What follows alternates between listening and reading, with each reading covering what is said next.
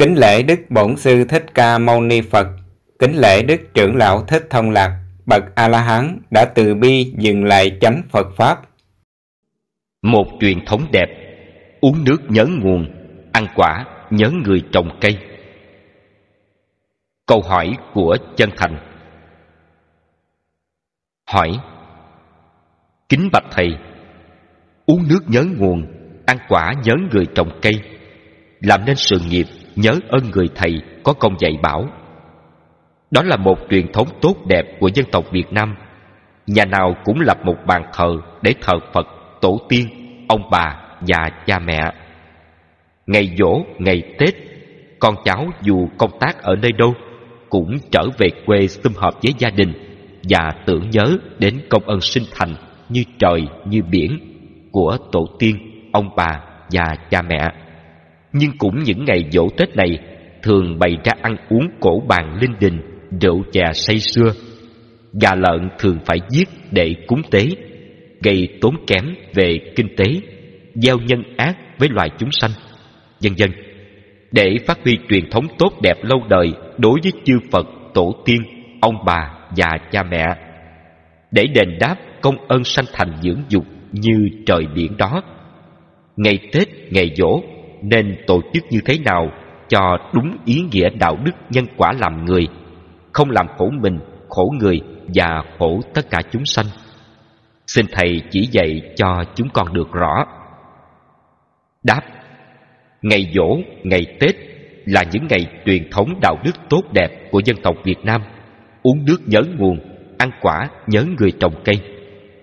Nhưng hiện nay, người ta lạm dụng ngày tốt đẹp ấy để biến thành ngày tụ tập để ăn chơi nhậu nhạt vì ăn chơi nhậu nhạt nên phải sát hại chúng sanh làm cổ linh đình, biến dần ngày ấy thành ngày tội lỗi. Biết bao nhiêu sinh linh phải chết cho ngày ấy.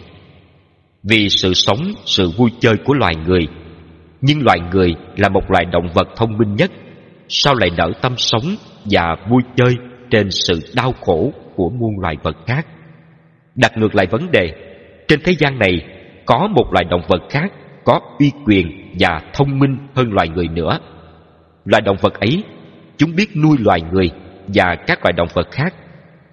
Cứ hàng năm, ngày dỗ và ngày tết hoặc tất cả những ngày lễ lớn, chúng đều bắt loài người và những loài vật khác ra giết và làm cổ linh đình, ăn uống nhậu nhẹt, vui chơi thỏa thích. Thì lúc bấy giờ loài người sẽ nghĩ như thế nào đối với loài động vật đó? Chắc chúng ta sẽ nguyền rủa loài động vật ấy là ác quỷ, là quỷ sa tăng, là quỷ la sát, là loài ác thú, chứ không phải loài người nữa, vân vân. Có phải vậy không, quý vị? Đến ngày dỗ ngày tết và những ngày lễ lớn trong năm, so sánh loài người chúng ta hiện nay cũng vậy. Chẳng khác nào như loài ác thú, loài quỷ dữ chẳng biết thương xót muôn loài vật khác, nhẫn tâm sống trên xương máu đau khổ của chúng. Làm tội ác như vậy, chẳng biết thương xót, còn sinh tâm thích thú vui cười khi cầm dao giết hại những loài vật hiền lành rất đáng thương, nhất là những loài chó, mèo, những con vật trung thành và rất thương yêu chúng ta như những đứa con thân thương.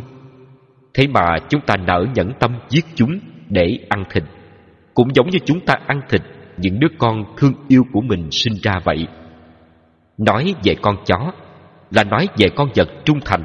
Dù chúng ta có đánh đập xua đuổi chúng như thế nào, nhưng khi gặp chủ thì chúng vẫn vẫy đuôi mừng chủ. Vậy mà con người vẫn ăn thịt chúng được.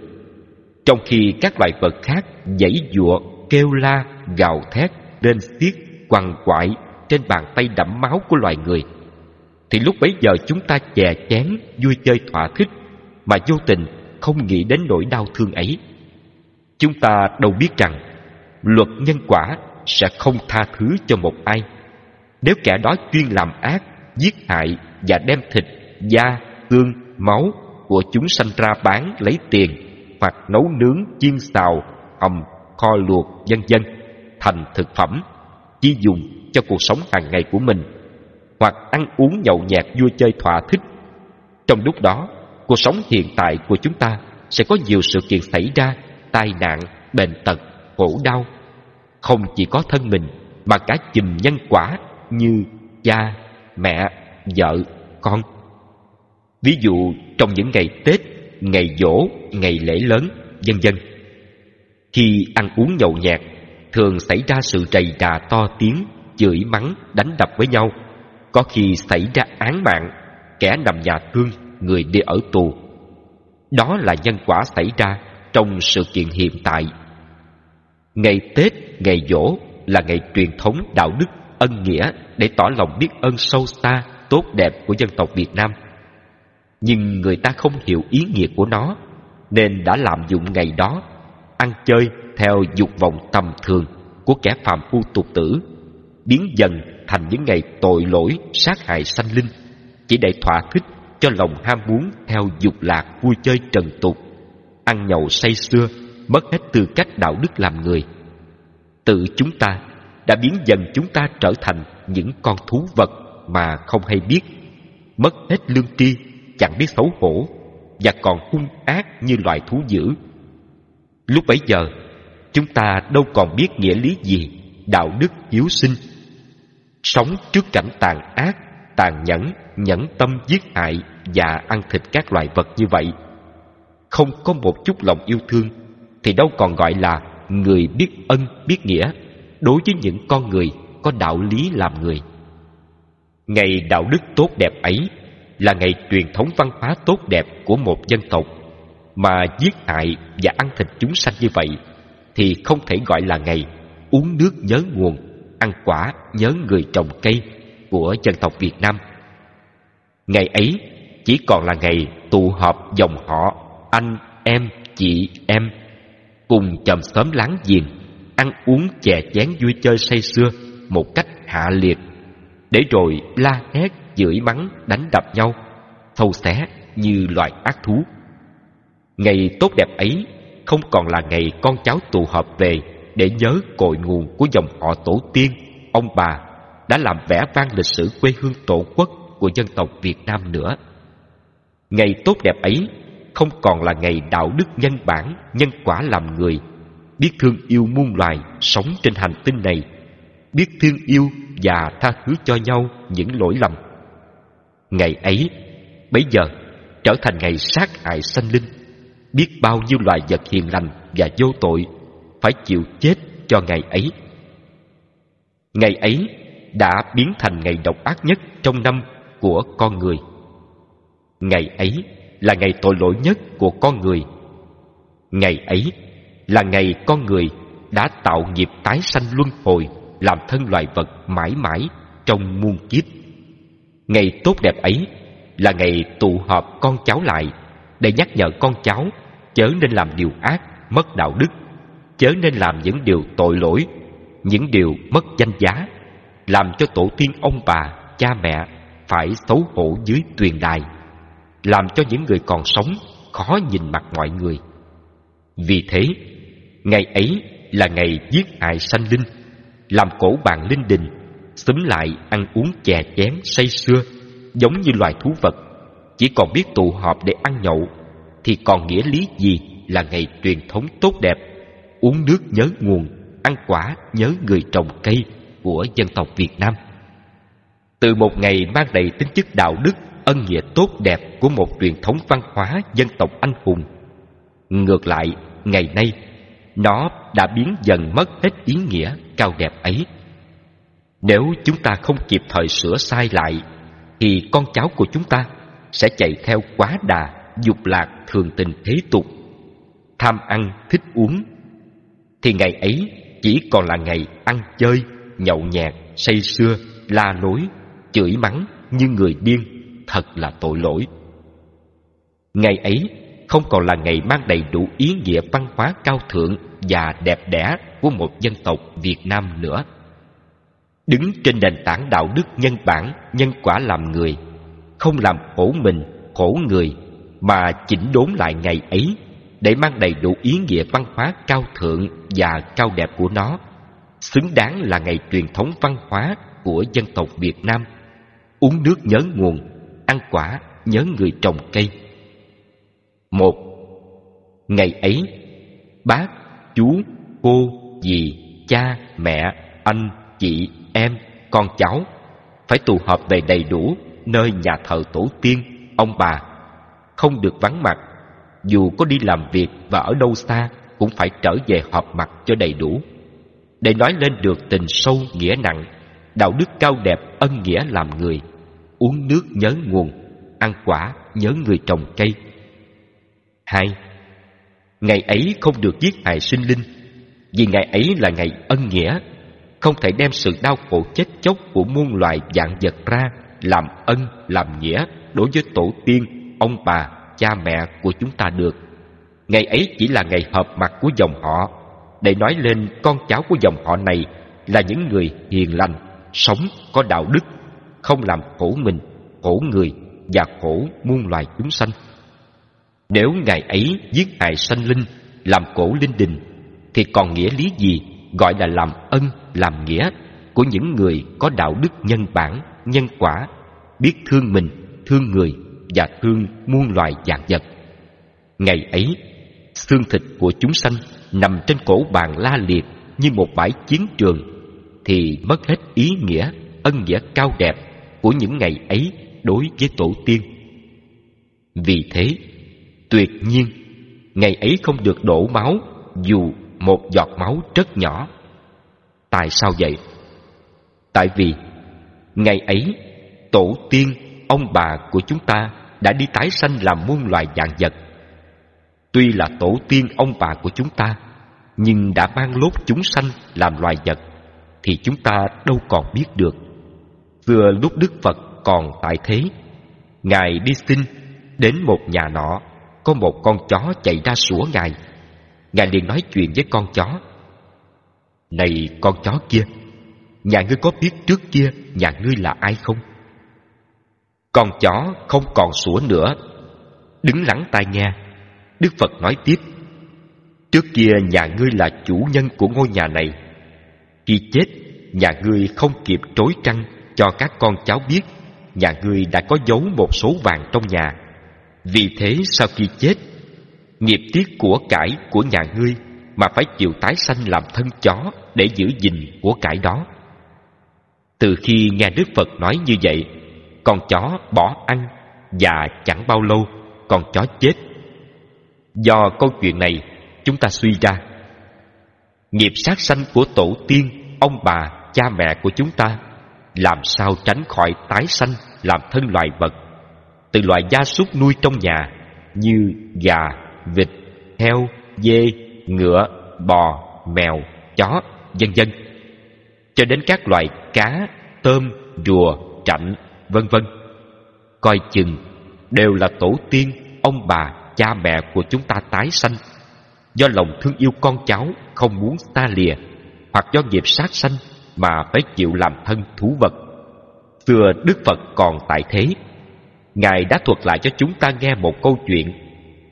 Có hai vợ chồng nhà kia, người chồng bệnh chết, nhưng vì quá thương cô vợ trẻ. Do nghiệp thương ấy, người chồng tái sanh làm con dòi ở trong lỗ mũi vợ, khiến cho cô vợ trẻ này đau nhức trong lỗ mũi, rất khó chịu. Một hôm, cô đến nhờ một vị thầy thuốc trị giùm lỗ mũi.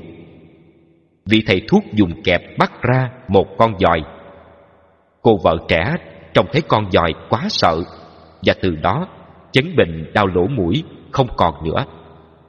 Đối với con mắt hữu hạn của chúng ta, đâu nhìn qua được lốt nghiệp vì lòng yêu thương con cháu, vì trả nợ miệng bà con xóm làng, nên giết hại sanh linh, làm cổ bàn linh đình. Nên ngày nay, làm thân súc vật để con cháu giết lại làm cổ đãi người. Đó là luật nhân quả trả vay vay trả, muôn đời muôn kiếp, vô cùng tận, không bao giờ dứt. Nếu chúng ta không sáng suốt, đình chỉ ngay bàn tay đẫm máu, thì chúng ta cũng không thoát khỏi nợ máu này. Đừng lạm dụng ngày nhớ ân tổ tiên, ông bà, cha mẹ Rồi lại giết hại tổ tiên, ông bà, cha mẹ của mình. Thì còn nghĩa lý gì? Đạo lý làm người. Ngày nhớ ân lại trở thành ngày phi ân. Đối với đạo Phật Ngày dỗ, ngày Tết và tất cả những ngày lễ lớn trong năm Nên tổ chức đúng ý nghĩa đạo đức làm người tức là phải tổ chức đúng theo đường lối đạo đức nhân bản nhân quả trong bát chánh đạo. Một, chánh chiến. Hai, chánh tư duy. Ba, chánh ngữ. Bốn, chánh nghiệp. Năm, chánh mạng. Sáu, chánh tinh tấn. Bảy, chánh niệm. Tám, chánh định. Những ngày dỗ ngày tết và tất cả những ngày lễ lớn trong năm thì nên tổ chức đúng theo năm nẻo trong bát chánh đạo vậy tổ chức theo chánh kiến như thế nào? Tổ chức những ngày ấy đúng chánh kiến theo đạo phật như một. Thứ nhất, không nên giết hại chúng sanh làm cổ linh đình. Hai. Thứ hai, không được tế lễ cúng kiến lễ bái cầu siêu cầu an theo kiểu mê tín, dị đoan, tin có linh hồn người chết về ăn uống phù hộ con cháu.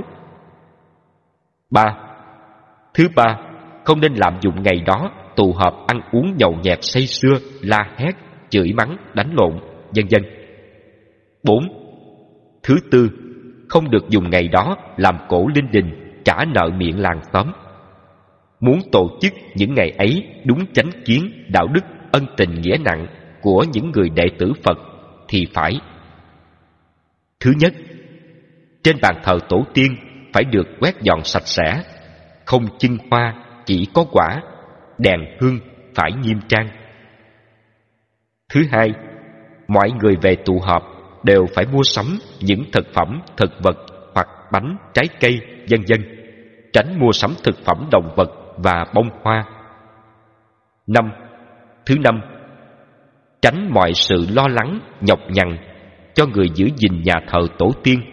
Bằng cách khi mọi người về họp mặt trong những ngày ấy đều phải mua và mang về theo nhiều hoặc ít trái cây thực phẩm, để tỏ lòng biết ân qua hiện vật của ít lòng thành. Còn người nào nghèo quá thì cũng nên về cho đông đủ, để nói lên ý nghĩa cao đẹp của sự biết ơn sâu dày như trời biển của tổ tiên, ông bà, cha mẹ, mà không cần phải mua sắm vật gì. Sáu. Thứ sáu. Ngày ấy trong dòng họ phải có một người hiểu biết lịch sử và gia phả của dòng họ. Đứng lên, nhắc lại công ơn tổ tiên, ông bà, cha mẹ, để cho con cháu biết và khích lệ sách tấn con cháu, sống đúng đạo đức làm người, không làm khổ mình, khổ người, và không làm khổ muôn loài vật khác.